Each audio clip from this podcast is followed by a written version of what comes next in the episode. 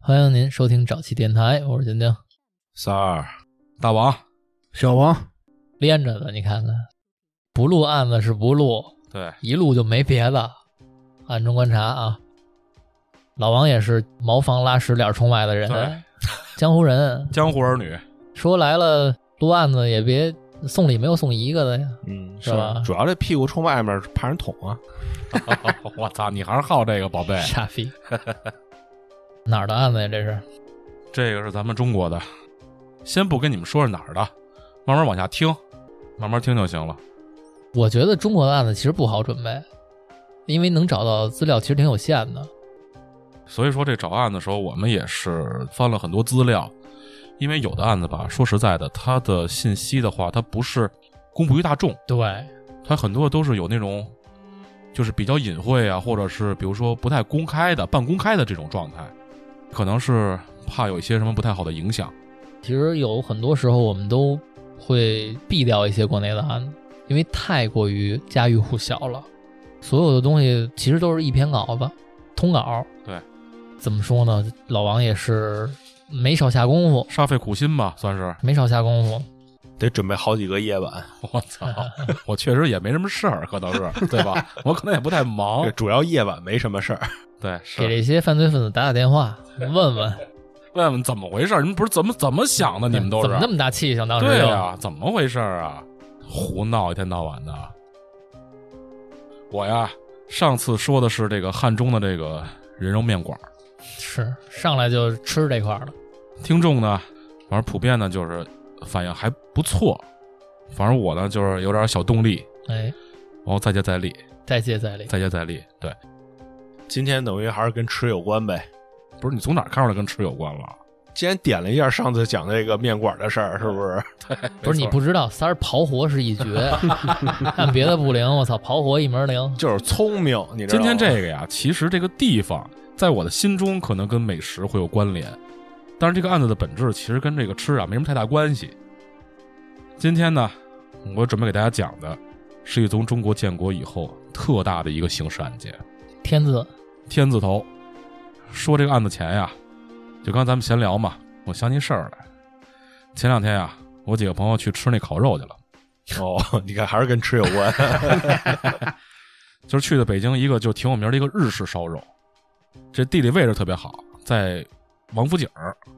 你知道现在王府井儿跟咱小时候都不一样了，现在这块儿叫王府中环，就跟那个香港那个中环似对的，对啊对，那个商场就叫王府中环，就是原来王府井儿百货大楼边儿上，啊等于那一块儿等于新开了一商场。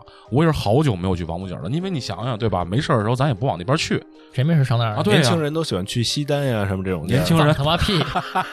放电，什么年轻人去就是我年轻的时候，我年轻的时候，好吧？对嗯当时啊，我们去的时候，这店的名儿我记得特清楚，叫不是广告啊，我不打广告。刚来就开始接广告，我们去的那是一个日式烧肉店嘛，那名字叫老干杯。老干对，因为这名儿我觉得挺有意思，老干杯。我说什么叫老干杯呀？就老碰杯不就完了吗？老干杯，对吧？我小时候我以为是骂人的意思， 我操！就跟那老烧杯的意思似的。我呢也是第一次去，那环境啊真挺好的，那地儿啊收又多少钱？收多少钱？不是你听我往下说呀，啊，环境好，又有情调，这装修逼格也特高，就是你一进去，反正就是觉得什么呀，小干杯，就是都是贵，你知道吗？就是贵，一进去。是那种日式风格的吗？它还真不是那种特日式的，反正就装修特高大上，你知道吧？五星级酒店那种感觉，你也知道这人啊，兜儿浅，这兜儿浅呀、就去那种地儿啊，就有点犯怵，你知道吗？转头就走呗。不是那人请客嘛， 对吧？你也不能显着特生瓜蛋子，就跟没吃过没见过似的。当时我们进去啊，店里很多那个服务员，就一听啊，都是台湾人。这台湾人说话呀，都特别嗲。哎，先生，咋的？这男的呀，说话都特别温和，哎，这女的呢，一说话就是一句话形容，叫柔情似水。嘿，怎么说的呀，哥哥？你学一句，我听听。让三哥学一啊个，我学不了，来一学个，不了。来一个。对，三哥来一个。三儿这么着，你这一期往后啊，你就都倒口成台湾话。对，台湾腔，台湾腔怎么学呀？我告诉你啊，咬文嚼字，你琢磨琢磨是不是这感觉？先生，是这样说话吗？ 略快 了，语速略快了。啊对，就是很慢，先生，那我不够温柔了你。还是快，还是快。因为一听嘛，就感觉跟普通咱们说话可能不太一样。北京人说话什么呀？吞音。我跟你说啊，今儿怎么着什么的，是吧？西红柿是吧？对，吞音，人家那边感觉就是特别清楚，一说话。当时呢，我们就坐下来了。我那朋友点的菜，他呀经常去。当时他跟我说了一个，去餐厅的时候点菜不看菜单儿，这说明我是常客。对，才是最高境界，证明自己来的多，吃的熟悉。当时他说了几个特别专业的牛肉的位置，就是我都记不住，后臀尖儿啊， 放他妈屁，他妈后臀尖，我操！嘛，因为我也不太懂嘛，就人家说了几个位置，就感觉特专业。我他妈就知道牛里脊、牛腩、牛腿什么的，这都是炖肉用的。点完之后不一会儿，那菜就上来了，人家服务员帮忙带烤，就人家那专业的手法呀，确实就是不一样。那盘肉就四块儿，就一人一块儿嘛，我们四个人嘛，主要是干杯，就很快就吃完了，也就一个小时吧，啊，大概也就吃了一个小时。一块肉，我们去的晚，就人那边啊要下班了，等于最后就留了一个值班的招待我们。我们正吃着呢，就店里那帮那个服务员儿啊，就开始聊了，你知道吗？因为人下班了，就聊点这个上下班那点事儿。这一聊，祖国的各个地方的方言就出来了。哦，就不 都是装的。对，就不是咬文嚼字了，你知道吧？什么唐山呀、东北啊、山东啊、河南呀、就是各个地方的这个方言就出来了，你知道吗？那还是普遍是咱们北方这块儿的啊，，对呀、对呀、这男的呀也不温柔了，这女的也不柔情似水了，有点尴尬了，你知道吗？其实那会儿有点尴尬，挨骗一了。开始啊，跟你这儿咬文嚼字儿，后来就是直接家乡话都全都出来了。你挺可爱的，挺可爱的。但是那顿饭最后花了四千多哎对呦，四片牛肉，啊，不是，还有点别的呀。 行，这地儿说完了以后就不想去了。不是这里头加那个表演费了，里头对对呀、真的就各个地方方言，你知道吧？还有广东话嗯。对啊，你广东話講嘅好標準，係啊，因為我有好多香港嘅朋友，好犀利啊！ 我自己自己好娘，點解點唔中意我啊？是你俩一个待会儿粤语，一个台湾 话，但是后来呢，也不知道为什么，就总觉得他妈有点亏。确实，就感觉被骗了呀。怎么没有地域歧视呢？对呀、台湾不也是省吗？河南不是省吗？山东不是省吗？就怎么他们服务就得那么贵呢？凭就什应么呀该他们每个人来就说自己家乡话，按家乡话服 务，对吧？这才地道。啊是，就回来路上啊，我就自己琢磨，我说什么时候这日式烧肉成了他妈高端的这个烤肉代名词了？嗯，这东西是不错，肉是挺好，但是附加的东西就太多了。口音什么的，对呀、你进去之后，你看你这个服务态度是吧？包括你这个说话慢条斯理，咬文嚼字，下次想吃烤肉就去那个北京的质子烤肉， 对吧？里面那个带葱带香菜的，不是啊一块儿炒，老王这意思，你看，同样是烤肉，你炙子烤肉就卖不出人均一千多块钱了，对呀、为什么？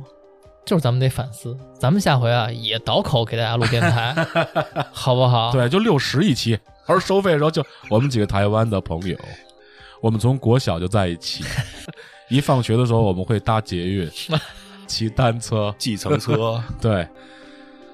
认识我的朋友啊，就都知道，其实我特别喜欢吃，看体型看出来了。是吧？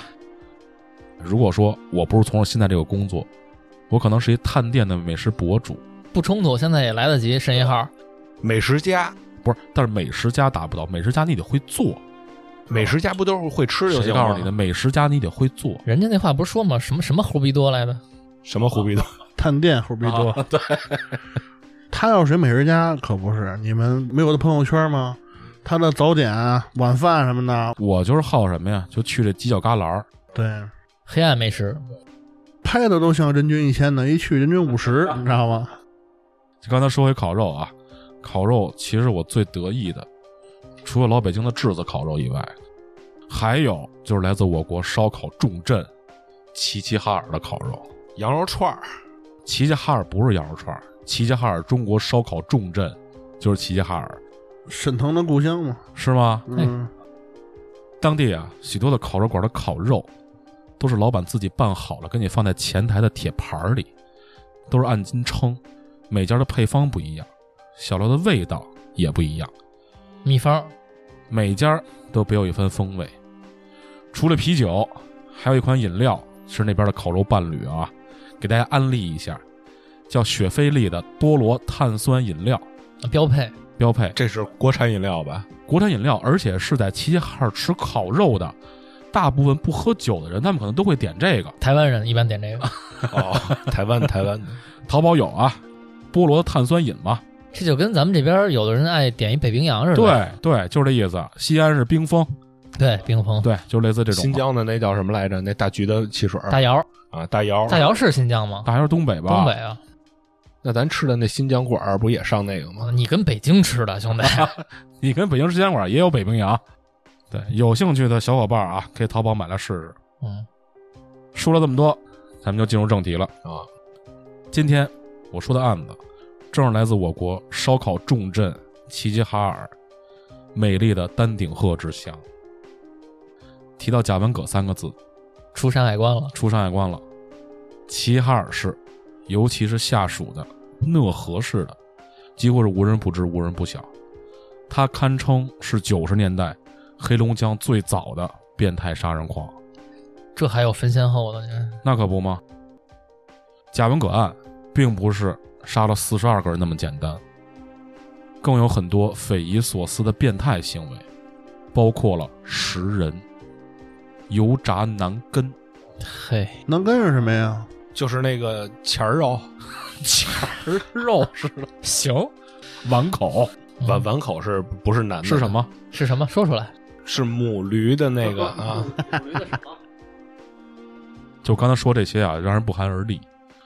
就是很多的案子呢，细节它不是公开的，嗯，虽然网上传的就是特别多，说什么都有，但实际上真正的案宗啊，还得听今天的，呃，还是得听今天的，根本其实没有什么太多人知道。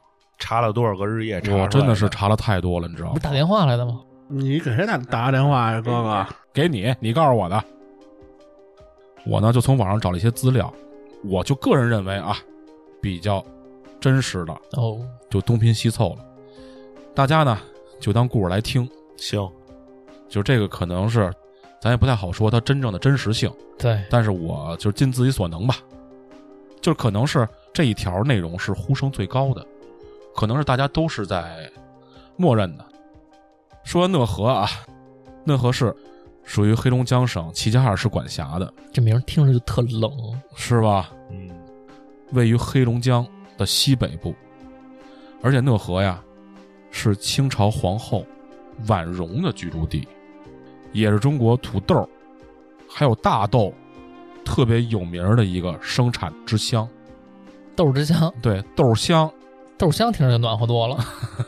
怎么着？那儿土豆跟别的地儿土豆味道不一样，因为它可能因为纬度的问题，面糊对东北的土豆好像就是特别面嘛，口感特别好，就喜欢吃土豆的人都觉得东北那边的是吧，黑土地嘛。真是一美食栏目，我操！不是我涉及的领域了。我刚才说了嘛，大豆之乡嘛，所以说也是大豆商人们经商的天堂。啊，那么漂亮的一个城市啊，却在上世纪九十年代传出了这么一句话，叫“不想活上讷河”。当然，你像你听这话啊，“不想活上讷河嗯，还合辙押韵呢。”，你谁不感觉到就特恐慌啊？就以为讷河这地儿是一个自杀圣地似的。自杀圣地，你怎么想的？把自个儿当土豆埋了。反正那会儿听着就不太好，对吧？但是这一切都是这一个男的亲手造成的。啊，一个人造成了一个城市的恐慌。他呀，长得特帅，嘿，而且呢能说会道，内心啊却住着一个嗜血的魔鬼。他和他一手建立的团伙杀害了无辜群众约四十二人。好家伙，团伙作案还是？啊对，就为什么叫约四十二人？其实后来我查的资料，就是可能会比这个更多一点儿。嗯，或者有好多没找着尸体的，不过至今啊，都无法算清楚他到底杀了多少人，嗯，手段特别的残忍。他家呀，就是他的屠宰场。他的出生年月我没有查到，但是呢，后来根据他的家里人口述嘛，当时他们家里人对他赋予了特别大的希望。刚一出生的时候，就希望他以后能做一个对社会有用的人。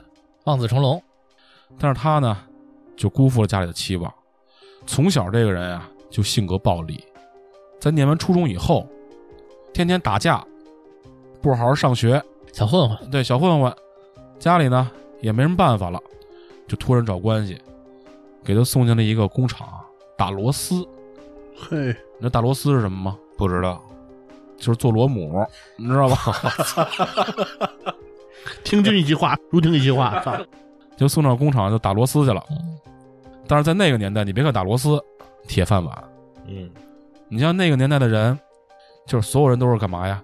都是去想找一个稳定的工作。嗯，一说你是哪儿，我是这厂的，是吧？水平厂、螺丝厂，铁饭碗，但是总有调皮捣蛋的人，这他没工作，那怎么办？被逼的下海经商了。嘿，所以说，在那个年代就富起了好多人，这都是被逼出来的，都是被逼的，你知道吗？就是不听话的孩子，知道吧？这没办法呀，你工厂不要他，对吧？你不稳定，你怎么办？你只能就是下海经商去了。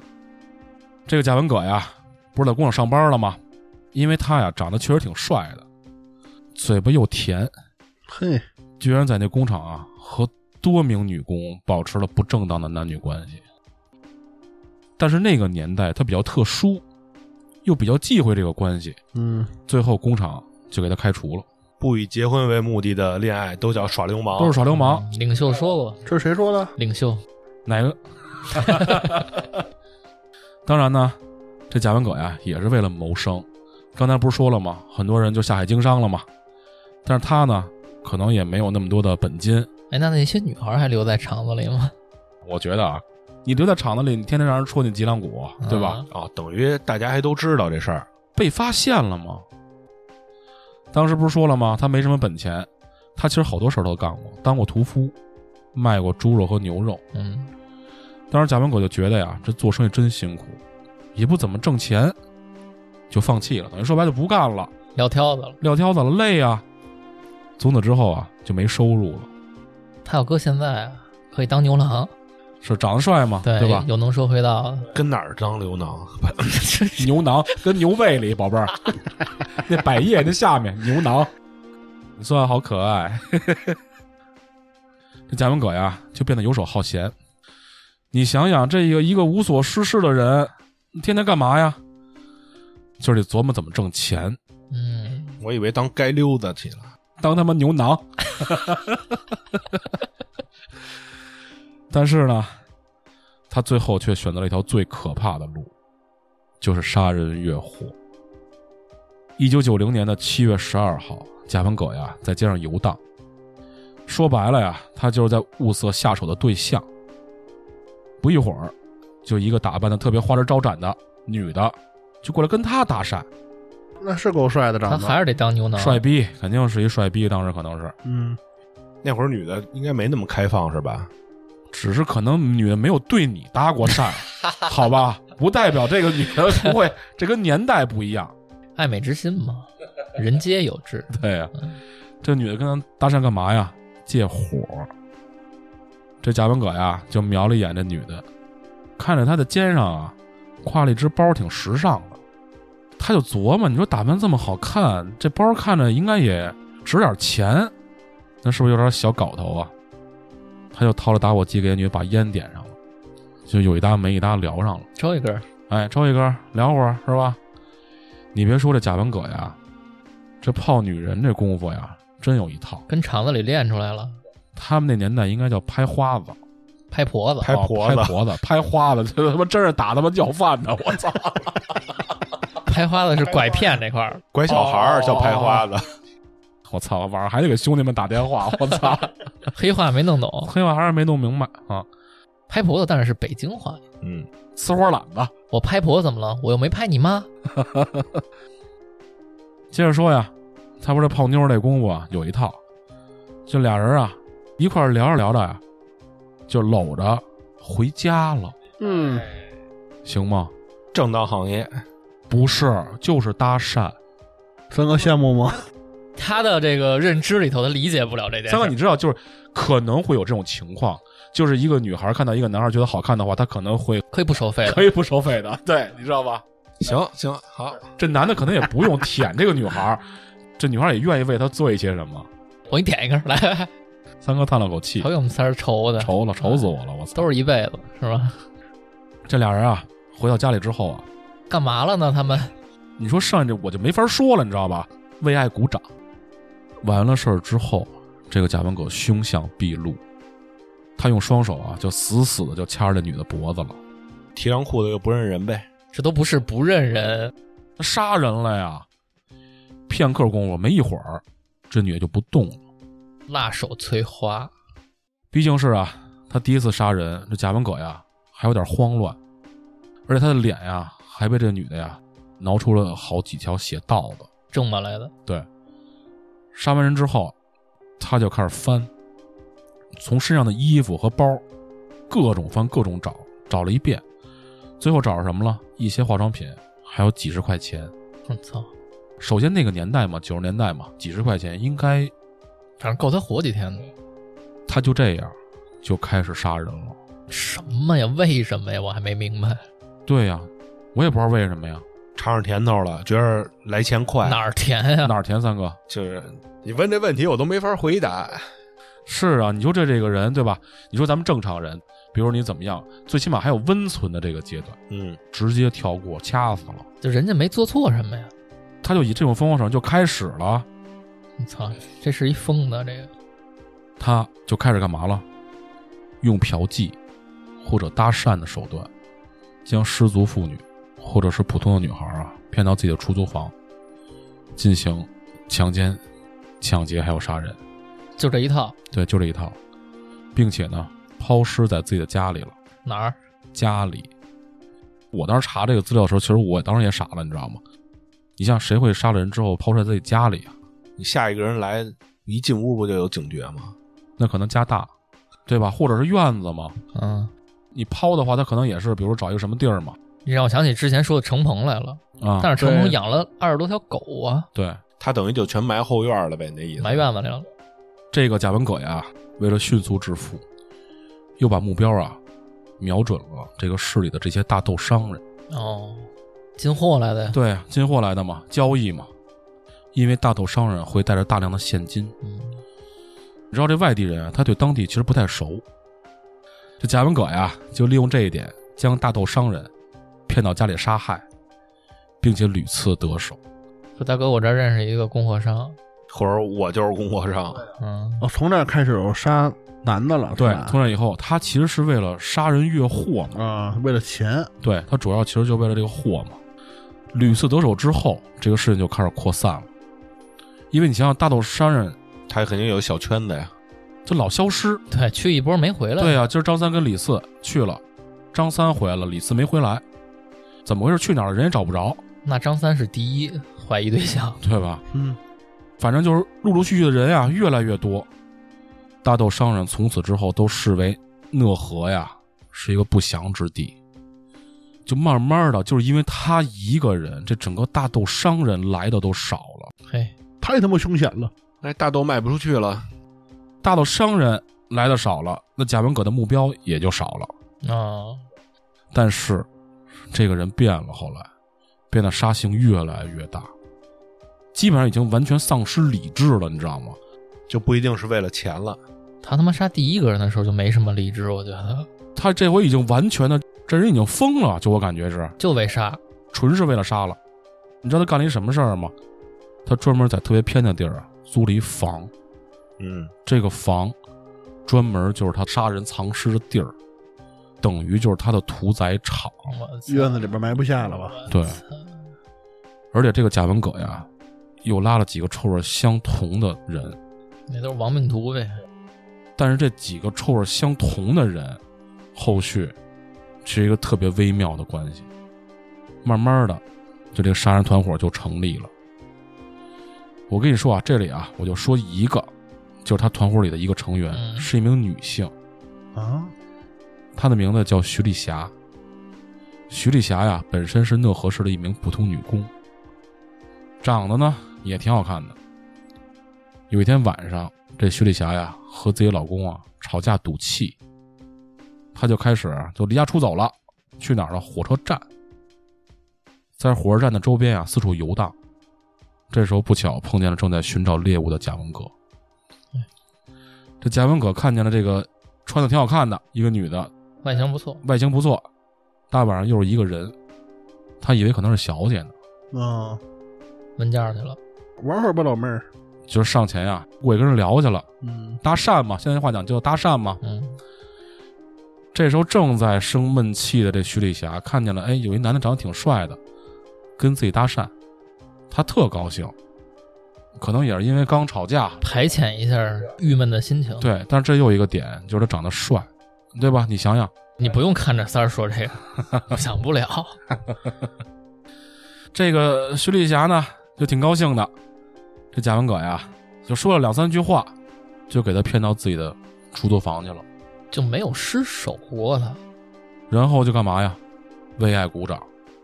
结果呢，完事儿之后又开始了，就掐着徐丽霞，掐脖子，直接给她掐的就感觉像断了气儿似的，就人呢就没有了动静了，昏过去了，对，昏过去了。然后直接将相同的手段给她抛尸，扔在了地窖里。往哦下还有个地窖。对，可是这徐丽霞命不该绝，醒了。哎呦，这女的从满是尸体的地窖中爬出来了。一睁眼看这东西可够吓人的都。，对呀、反正爬出来了，你就想这人的求生欲吧。爬出来之后就赶紧跑，结果跑的时候被这贾文革逮着了。哦，逮着之后呢，他就苦苦的就哀求这贾文革，就别杀我，害怕呀。怎么跟他说的呀？就是哥，我能帮你。这人啊，可能当时可能也是说胡话了，也求生欲，对，求生生欲，他可能都不知道自己说什么了。这贾文革琢磨了一下，一想啊，可能杀了他也没什么用欲听进去了还，啊，就留了他一条命。俩人商量干嘛，你知道吗？叫他把男的骗到出租房了。之前贾文革不是去找女的吗？搭讪也好，或者怎么样也好，但是让徐丽霞这回去找男的了。不知道这徐丽霞呀，你是对这个贾文革的恐惧还是崇拜啊？你说在往后这么长的时间里，他没有报警斯德哥尔摩嘛，是吧？也没想过跑，对他完全可以跑吧，其实是吧？而成了这个杀人团伙中的一员，利用自己的美色来勾引男的到出租房进行抢劫杀害。老话怎么说？路边的野花啊，你不要对你不要踩。四个字头上一把刀。这个团伙啊，屡屡得手，但是呢，却都逃过了追捕，因为在那个年代啊，其实对于失足女性啊是特别忌讳的，嗯，一般失踪了也没人管。嗯，边缘人士嘛，对边缘人士，家里人呢，可能由于面子过不去，那对这失足男性怎么办呀？失足男性啊失踪男性，是失踪是失足，失足，失足，他为什么失足？谁失足了？这不是有这个？你想不想失足？有这女的去骗那些男的来吗？啊，对呀、那些男的不就是失足男性吗？ 那些男性不就是你这样的男性吗？三儿， 对那个三哥，那个叫嫖客，对呀、我意思就是他们的失踪，家里人应该会找那吧？还是失踪吗？可能因为年代的原因吧。而且呢，有很多人可能会去外地务工嘛，对吧？打工嘛。嗯，但是就这么一个机遇，就助长了这个贾文革特别嚣张的气焰。嗯没人找啊，他干嘛去了？就是流窜各地，疯狂作案了。开始哎呦不跟家门口了还，最令人惊叹的呀，就是这该团伙啊，将一名农民的推销员，把他呢骗到家里，然后用麻醉剂就给他过度的这个注射，什么？怎么还有这个环节？我操！但是呢，接下来之后他干什么了呢？就给他勒死了，嗯，破腹，挖出了心肝，并且割下了被害人的快乐球，然后给煮熟了吃了。啊我谁操吃了？贾文革和他的同伙给吃了。为什么太没道理了，没有道理？你知道像这样的他还办了多少件吗？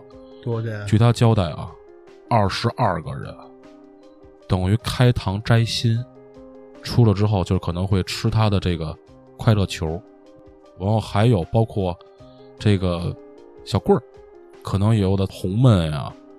你像二十二个人，就这几个人吃这些东西，我操，这也太变态了，我觉得真的就令人发指啊！没道理。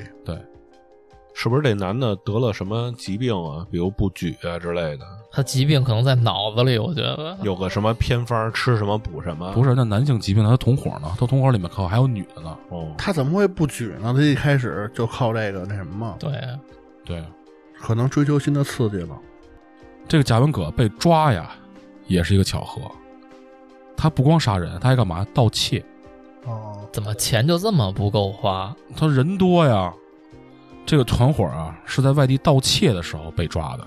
嗯操谁知道这么一抖，就抖了这么一惊天大案。咱们就想啊，当时抓他的刑警，傻了，哎，傻了，真傻了，这一下能升到局长了吧？就这一下嗯，破了这么大一大案。据说当时啊，警察问他的时候，就是他也不知道怎么回事，就是可能说漏了一个，然后又请来的专家再接着询问他，说着说着，这警察的眼睛越瞪越大，越瞪越大。警察听着，警察最后都惊呆了。嗯，这种案子确实不常见。对呀、太不常见了。后来呢，听说这个警察呀，去当时那地窖挖人的时候，已经数不清地窖里有多少具尸体了，尸体已经太多了。当时警察就说，没有去过地狱，没有见过地狱，但是可能那个场景就是地狱，我操！太可怕了。你像一个地窖里面堆满了都是人的尸体，而且都是不完整的。对呀、这一般只有战争年代可能会战争你可能都碰不太到吧，对吧？而且你想想，有腐烂的，有不腐烂，有白骨，一堆一堆的，你想想，就尸骸堆。你就当时警察，其实心里你想想，可能也是受到了极大的创伤了，你知道吗？后来呢，他们数的是四十多或者是五十多，这个具体数字我没查到，因为我相信可能会对这个数字会有所这个啊，这个那明什么白，。对，因为可能怕引起是吧恐恐慌，哎不太好的这个反应。但是我查了这些资料，我觉得远远不止这个数，你知道吧？对，因为这个贾文革到后来承认的时候，他还说还焚烧过尸体，嗯，哦，他主要不是还流窜作案吗？就是去外地啊或者去哪儿的，对，那些不可能再拉回家去弄，是吧？嗯，焚烧了也彻底找不着了。而且网上呢也是流言四起吧，说什么都有，有说他喂猪的。啊，我那会儿看过一个，就是这个尸体怎么给它处理的，就是特别的恰当。嗯，他们有说这个，比如说挖一个坑啊，把尸体放在这个坑里面，然后往里面浇筑水泥，啊这么着的话，尸体不就会没有了吗？就没味儿呗。哎，不是，说错了，决定说错了。其实这样它还是会有味道。还有，他们不是有那个港片儿或者什么的，嗯，把人住在那个墙里面，但是还是会散发臭味儿。对，，它是会有味道。你知道怎么着就没味儿了吗？嗯，挖一个地，在土里面的四周，先拿水泥砌一个槽儿。哦，你那建一奇奇木观是派吗？哎，对，就是磨一个。比如说这个尸体放到里面之后，再往上倒，可能就不会有那么大的这个味道。而且，过了三四个月之后，你再凿开，连尸骸都没有了。啊，被虫子给分解了不。是，融那个水泥里了就，它就溶水泥，就是嗯你砸开之后，因为你像水泥的密度嘛，它可能加上肉加上骨头，你砸开之后那都没有。这个不知道啊，这个科学这块儿我们真是不知道。是，你查他干嘛呀，哥？就是因为他不是说了吗？这个尸体嘛回，头给你怎么使看看。而且呢，刚才说了呢，还曾经拿尸体喂过猪啊。嗯，这贾文革家里啊，就咱们这么想啊，真是这个血腥弥漫。嗯，就这样，上世纪九十年代最骇人听闻的凶杀案就告破了。嗯，一九九二年的一月八号，也就是被抓捕后仅仅的三个月，齐齐哈尔市中级法院开庭审判，判处六名罪犯全部死刑，嗯，剥夺政治权利终身。一月二十四号，齐齐哈尔中级人民法院在讷河呀召开了公判大会，将听这名字啊，刚才说的是徐丽霞，对不对？对，那个女的哈，下面的名字李秀华、也是女的。孙文丽，嗯，还有贾文革的妻子李艳珍。什么？他还有妻子对，之前案子里没有说吧？啊，而且还有贾文革的另外一个情妇王延龄，就全是女的呗？他说一的啊个男的，剩下五个全是女的。啊全是女的这全是他骗过来，然后要给人掐死，然后呃，这个就不得而知，因为这个细节真的是没有不好找查到，不好查，啊而且就是不好查的东西，咱也别别瞎瞎说编嘛了，别瞎编。对总之，最后他们是这个关系，对呀、一个男的带着五个女的，在讷河市犯下了滔天大罪，你就想想吧。我觉得啊，这个贾文革用现在来说的话，应该是一个 PUA 大师，哎，还真对是对对，对吧？会洗，你想想，比如说我洗你啊，三儿，比如说我说你帮我，比如下楼买一煎饼，嗯，比如说你过来帮我收拾屋子，我操，我洗你为了我杀人，对吧？你帮我杀了六十多个人，你说这得洗成什么样，对吧？这六个人啊，就判处了死刑，那是肯定的了。嗯，处决前啊，因为他是公开审判嘛，照例不是要游街嘛，我操，还有这个，对呀、啊公开审判，可能啊，就为了消除影响，这游街的卡车呀，几乎把讷河市转了一个遍，各个小巷街道，这个车就走到了游街全都走到了，因为可能影响太恶劣了。对，你想想，因为大豆其实是北方的一个特别重要的一个经济的一个命脉，哎，一个命脉，因为他一个人摧毁了整个的这个整个这个大豆的这个行业嘛，你想想。产业链就断了，从他那儿对呀、所以说这个影响特别深，特别大，你知道吧？所以说就是必须的，就得是游行，你知道吧？我相信这样可能才会消除老百姓心中的一些恐惧，告诉你，恶魔我们抓着了，因为你像老百姓他传嘛，你传着传着可能对吧？就慢慢的也夸张对，也不知道传成什么样了嘛。最后啊，他们被枪决了。当时我就看完这个案子呀，其实我的内心啊，就是不太好能找着形容词可以形容这个贾文革，你知这道很吧？难理解。对从他最开始杀人就非常难以理解，对？吧？他一共犯了没几年哈，四五年，等于是对，嗯就我感觉这个人就不是杀人作恶了，你知道吗？对他他妈把杀人当了一职业了。当时贾文可被抓之后啊，就后来根据这个办案的民警啊，闲暇之余聊天儿啊，嗯，这个人在被抓后没有出现任何的忏悔。啊，我觉得这贾文可就像这故事里，就是咱们平时看那故事书啊，或者电影里那种，叫来自地狱的恶魔，对，肯定是一恶魔了，名副其实。真的。这个跟咱们上一期那个晶晶最后说那个完全不一样，佩德罗，佩德罗那个是崇尚暴力，这个是恶魔，就真是从地狱里出来的人。就这些犯罪分子，他一般杀人是有动机的，但我感觉贾文革他不是一个说没有犯辙的人，他长得又帅又有口才，他其实很容易能养活自己、养活家人，对，但是他就非选了这么一条路。这案件让我想起韩国一电影《靖哥》嗯，看见恶魔看》，见恶魔、嗯那也是真实事件改编的，对是吧，那也是，反正真是他妈难以理解。就中国有一句成语叫“罪恶如山”，我觉得这个就形容他这个人真的是。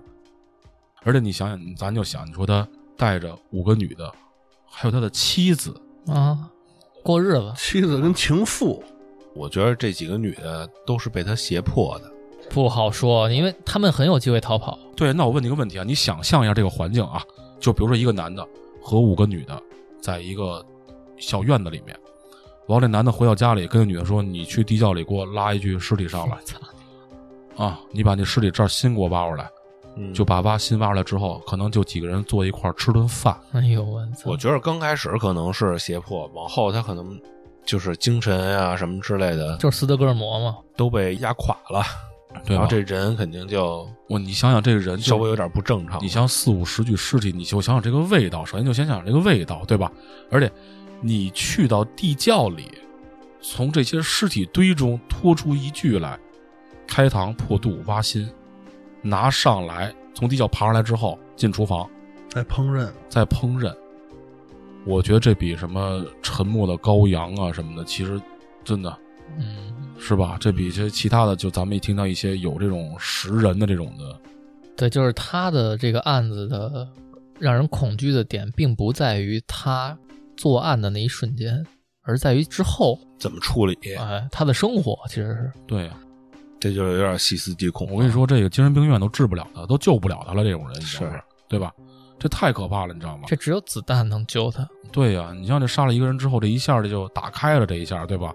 就感觉他开启了一个新的世界一样，哦啊、真是这个匪夷所思，是吧？是是是，让人真的想象不到。今天这个案子就是来自这个烧烤重镇啊，就是中国的烧烤之都齐齐哈尔贾文革。其实贾文革这人，对案件感兴趣的人应该之前都听过他的名儿。挺有名儿的。我感觉他应该跟白宝山他们是一个梯队的，就是这么说，不知道合不合适啊。反正就是知名度吧，嗯在中国的知名度来说是最高级别的人。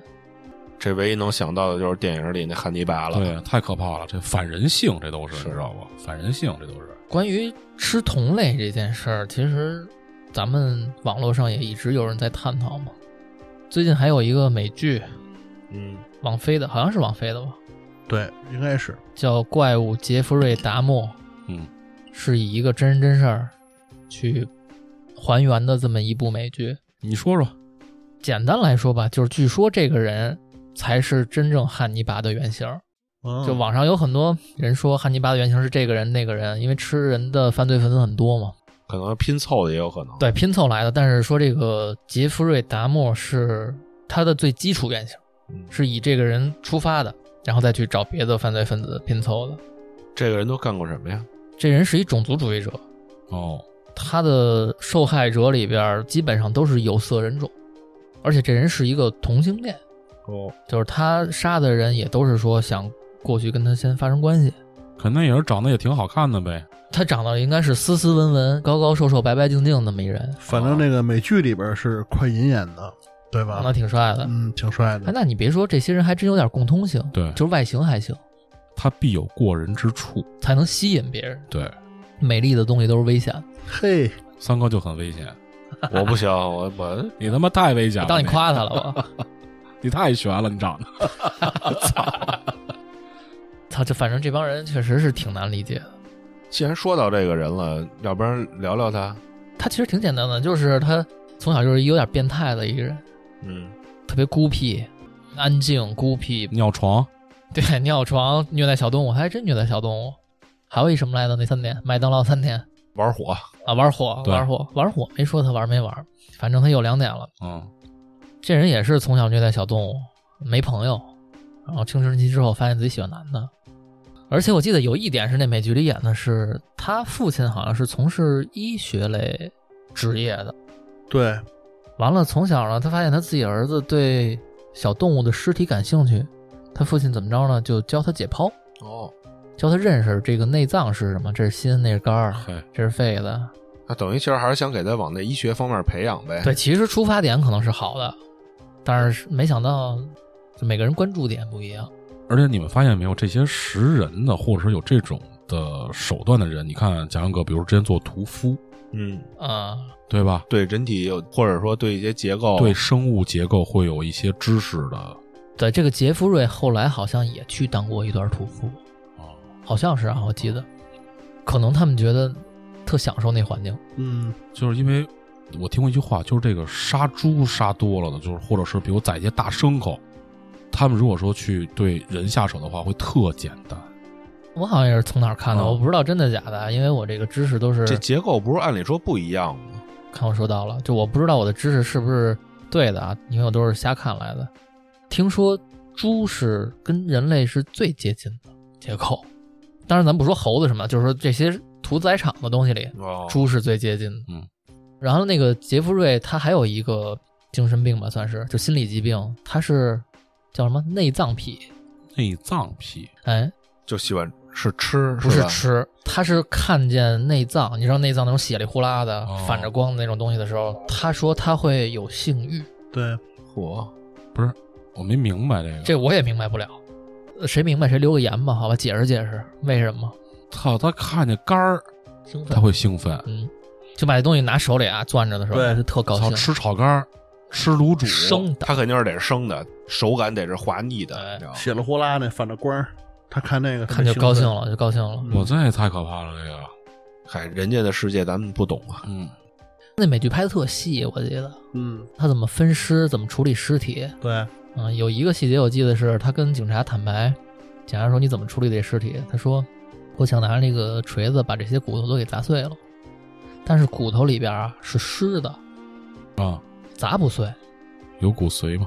所以他就把那个骨头先切成块儿，然后放进他们家烤箱，拧到最大，给烤到最干，再拿出来砸碎了。我去，反正那美剧我觉得尺度还挺高的，也挺还原的，确实。嗯，然后他还是一个种族歧视哈，对种族主义者他是大部分杀害都是有色人种，但是这里边大部分都是黑人。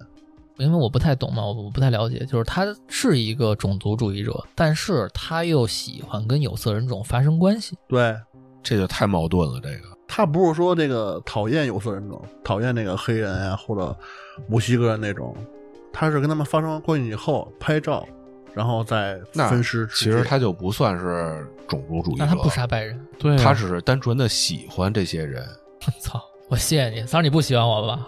杀了他们的主要原因是想把他们留在自己的身边，是这意思哎吗？呦喂？我操！你丫所以他危是险喜欢他们，他不是歧视人家，收集是嗯吧？啊？对，而且他有一些收集的癖是吧？对。其实你看，刚才说到咱们这个收集这会儿，我突然想，你说贾文革，你说四五十具尸体放在家里，你说这会不会也是收集的这个这个点在？真他妈变态！因为我听过一个观点啊，就说收集收藏的这个 DNA 的这一序是排列在所有人的 DNA 这个序列中的。嗯，那我觉得怎么日本人好像特别爱收集？其实我觉得我理解的收集啊，不一定是非得是玩具啊什么这些东西。对你像最早的囤积，就是哦啊饥饿年代或者是什么那种，就是囤一些食物啊那些的，那也算收集吧。它其实都是一个序 嘛，要用科学讲的话，三儿，你说那话跟北京话里叫砸窑，什么意思？ 你解释解释。就是你把你们家那些好东西不拿出来跟大家分享，就叫砸家里，知道 吗？对，你看确实是嘛。为什么你看很多人喜欢收集这个收收集那个，嗯，会很多，对什么都感兴趣，家里什么都有，总会有一个东西是你想去收集它的。恰好这帮人想收集的是尸体，我哦这可能是一个可能会有一个点啊，这也让我想起之前也是国内第一梯队里边的一位龙志民嘛，嗯，啊，龙志民，猪圈里边埋多少个呀？他也是挖地窖对，而且你发现都是基本上得有这个环境，比如像农村，啊，当然对，得有一个独立的院儿。对吧？他才会去容易的犯下这些罪行，是吧？老王刚才讲那个案子，嗯就是他前期犯的那个案子，特像那个《追击者》，你发现了吗？啊，韩国那电影《追击者》，啊，他也是把那个应州女郎弄家里边，然后给残杀了。就是对这个人群下手的连环杀手太多了，对，我以为你想说太讨厌了，啊、三儿觉得太讨厌了，他是因为那个有障碍，但是他拿锤子凿那个受害者头部的时候，他能产生快感，嗯，对吧？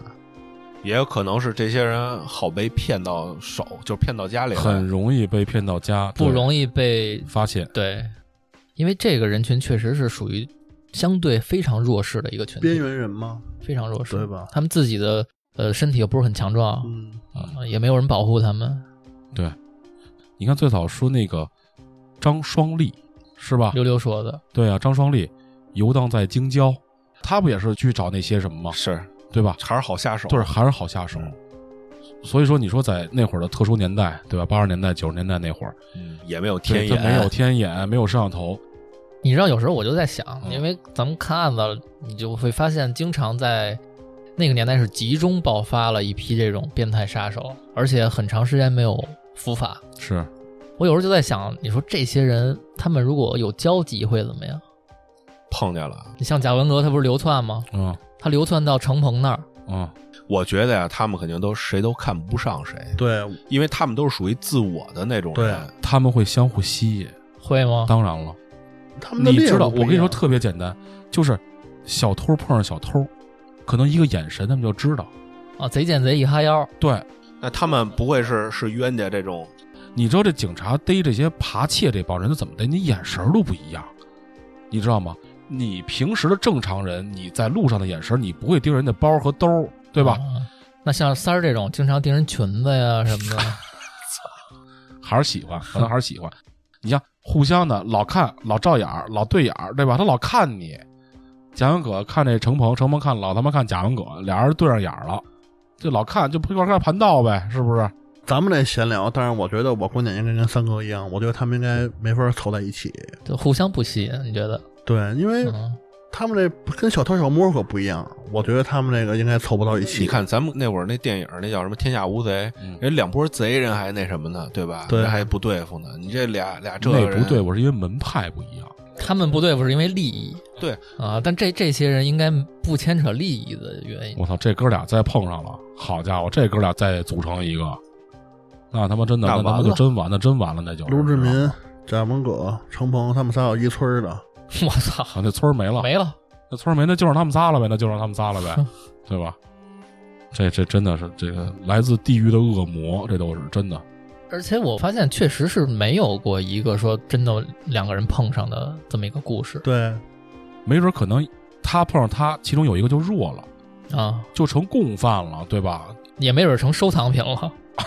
对，程鹏带着钱去趟讷河进大豆去，结果成了一泡屎，成了贾文革的一泡屎。跟地窖里成了一盘菜。就是如果要是能有一个这样的案例，我感觉肯定会有，那不就是我我感觉没准美会剧有 DC 那种的什么犯罪都市啊，什么类似那种的了对吗？歌吧坛镇，嗯，自杀的小队，就是一堆他妈的犯罪分子，嗯，对但是归根结底啊，这帮人还是还是该死的，对，嗯早点死是好的。说真的，说实话，我觉得还是得有这个延续中国古代的一些酷刑。你不觉得一个枪毙就对于这些人来说的话，就太轻了吗？该剐是吧？对呀、太温柔了吗？但是啊，我听说的啊，嗯，其实他们也不太好过在监狱里，哪怕是这些杀人犯，特别不好过。军哥刚才讲那杀人魔那个，他不是专杀黑人吗？他伏法了，进监狱以后就被一个黑人给杀了。啊，，对，那个杰弗瑞·达姆，我跟你说啊，我说的不是说这个，就是在监狱里被人杀，啊，而是比如说，这个人他犯了杀人罪之后，他到了监狱里，我说的不好过是什么？我有一个朋友，他呢就是可能年少无知的时候啊，他因为打架斗殴，就进到了这个看守所，看守所里。嗯看守所呢，据我了解是一级戒备，啊，一级警戒，所以说他会很严格。当然，等看守所和监狱应该不是一个体不系是吧？是这样啊，你在看守所羁押，等待法审院判宣判审判你。下圈儿对，比如说判你十三年五个月，啊，知道吧？因为强奸十三年五个月，比如打个 比方，就是判你这个，在你在等待审判的这段过程当中，因为你前期会有很多的案子，大家在排着队，等到你的时候，你可能已经被羁羁押你了三哦年了，啊三年，你你知道吧？？但是你进到监狱里之后，给你算上这时间。给你算上这时间，而且我就因为我晚上不是老打电 话嘛啊，就问这些什么哥哥们什么的，啊他们告诉我啊，监狱里其实要比看守所要松快好多。啊，对你得干活了，你因为看守所的话，你每天就是很枯燥的在那什么嘛，你知道吧？等待，对，在等待。但是监狱里的话，你可能就是，可能有的时候不像看守所里那么的密不透风，嗯，还有放风的时间了呗，可能你会有外出的那缝皮球得对，缝皮球，对，缝皮球是翻过来缝。对，接着说呀，他呢在看守所里羁押了一年多，这个时候有一个就是死刑犯进来了，嗯，死刑犯也是到看守所呀，死刑犯跟他们关一块儿，一样知道吗？但是当他进来的时候，咱们就叫咱们就说教练吧，啊，教练，教练就进来跟他们每个人都说，这个人进来之后你们不能跟他说话，哦，就不许跟他说话。完后怎么弄知道吗？拿那个手铐啊和那个脚镣啊给他锁上，都铐上。都他妈上料了，铐上之后，中间有一根儿铁链子，把手和脚勾在一起哎，呦我操，你能理解吗？就是人成一个弓形，他一直是这么弓着。一般就是重刑犯就都那么都那么弄你吗不是说站着，你不是说那什么，就弓着他，大虾米，就是他手跟脚中间那个绳子很短，想让你舒服了，这个绳就稍微长一点儿；让你难受，就让你这个之间很短嘛。腰就废了，虾米对嘛，你知道一直弓弓多长时间吗？嗯，弓仨月。我操，我操，只有在他们吃饭或者是上卫生间的时候，给他稍微松开点儿，剩下连睡觉的时候都是弓着的。我操，所以说，这些杀人犯不是说是咱们想象的，就是比如说，就是一枪给崩哎了就一枪完给事儿崩了嗯，你可能比如你羁押了三年或者是五年，因为你去找你的犯罪记录嘛，那肯定会找很长时间嘛。在这段时间非常不好过。我那朋友后来跟我说，那个就感觉就是那个人都没血色儿了，脸上肯定难受，太痛苦了。你想，你想，你睡着觉，给你供着你睡着觉，你那想这想就是赎罪啊呀、对，话说回来，这也是该嘛。活逼该。对啊，王展不还老说嘛，说这个就一枪给咱崩了，他觉得亏，让他们受这个这段时间的罪，我觉得也差不多了。嗯而且还有一点，我不知道咱们国内是怎么着啊。我听说日本判死刑，是你不知道你哪天行刑，嗯，就有可能今儿早上起来突然就叫你说走吧，死了。所以等于这些死刑犯每天都担心，说明天早上会不会提心吊胆的。对嗯是就是主要是心理上这块儿是是吧？？但要是像刚才老王说的那种，那么给他治，我觉得他要听他要死，他觉得还是一痛种快解点儿脱呢，是吧是不是？所以说，就如果说这个人他有了，比如说想杀人的这个冲动的时候，你想想，你可能会这么被折磨一年、几年、几个月，嗯，你说他是不是也得琢磨一下啊？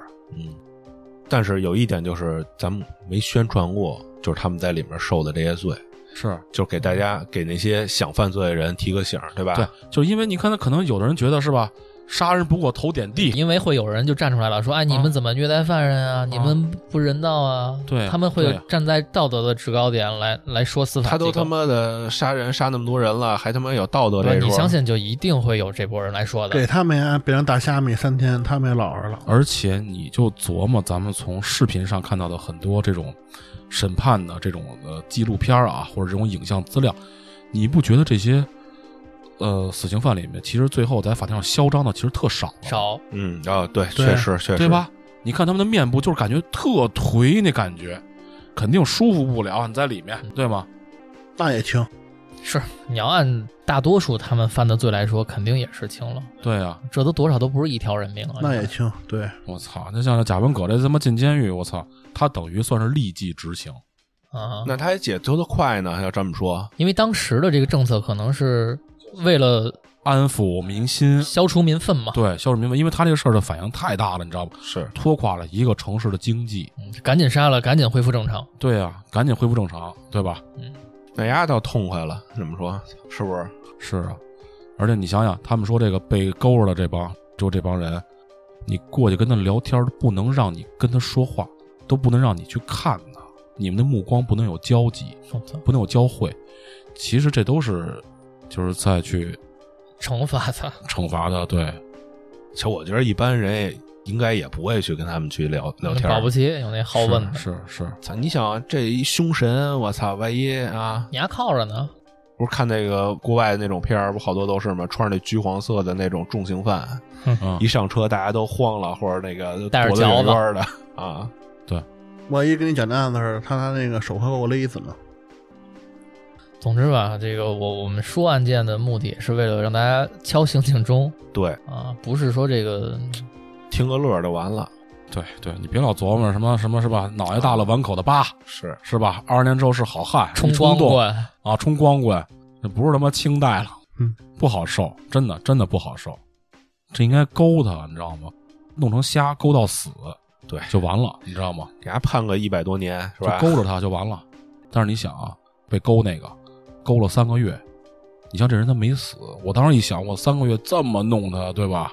他不让你死了，对死了是我们的责任，你没到执行死刑的时就候。是折磨你留口气儿，等于就是，我嗯，操，真是，就是让你难受，让你不不舒服，留口气儿给嗨，你。肯定也是罪有应得我。不知道现在的这个法律是怎么着，反正中国古时候是死刑犯砸脚镣嘛，这个脚镣只要一砸上，只有你脑袋掉那天再给你打开了，不会再摘了。也不好受，那血肉模糊嘛，那肯定对都是对吧？活该。行，这个还是那话啊，老王也是山后苦用功，好好准备了一下。其实你知道，没事儿晚上的时候看这些东西挺挺瘆得压慌抑是吧的，它不是瘆得慌，挺压抑的。主要它是一一种叫什么人类负面的集合体，你可以对这么，负能量满满。对，而且吧，就是像这种就是杀人魔王这种情况吧，就因为受害者太多了，嗯，主要还有他这个行事作风也太变态了。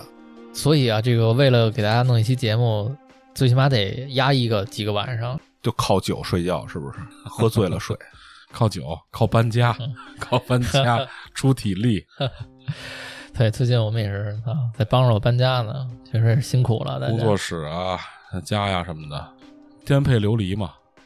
你看我这么惨了，我也没想着犯罪，这帮丫的们真是。我稍微插一嘴啊，那个听众们跟我提那个要求，我做不到。你们想怎么弄三哥，你们自己来吧。什么意什思？么说什么呢？评论里边让我弹自你脑宫杯儿让，让他们你自宫，弹你脑杯宫里儿，什么签名照什么的，亲你一口啊签名照不是还？行吗？待会儿给你俩照一个，签名照我不知道收多少钱合适，啊这样没谈拢。对，没谈拢呢。嗯，行，那就这么着。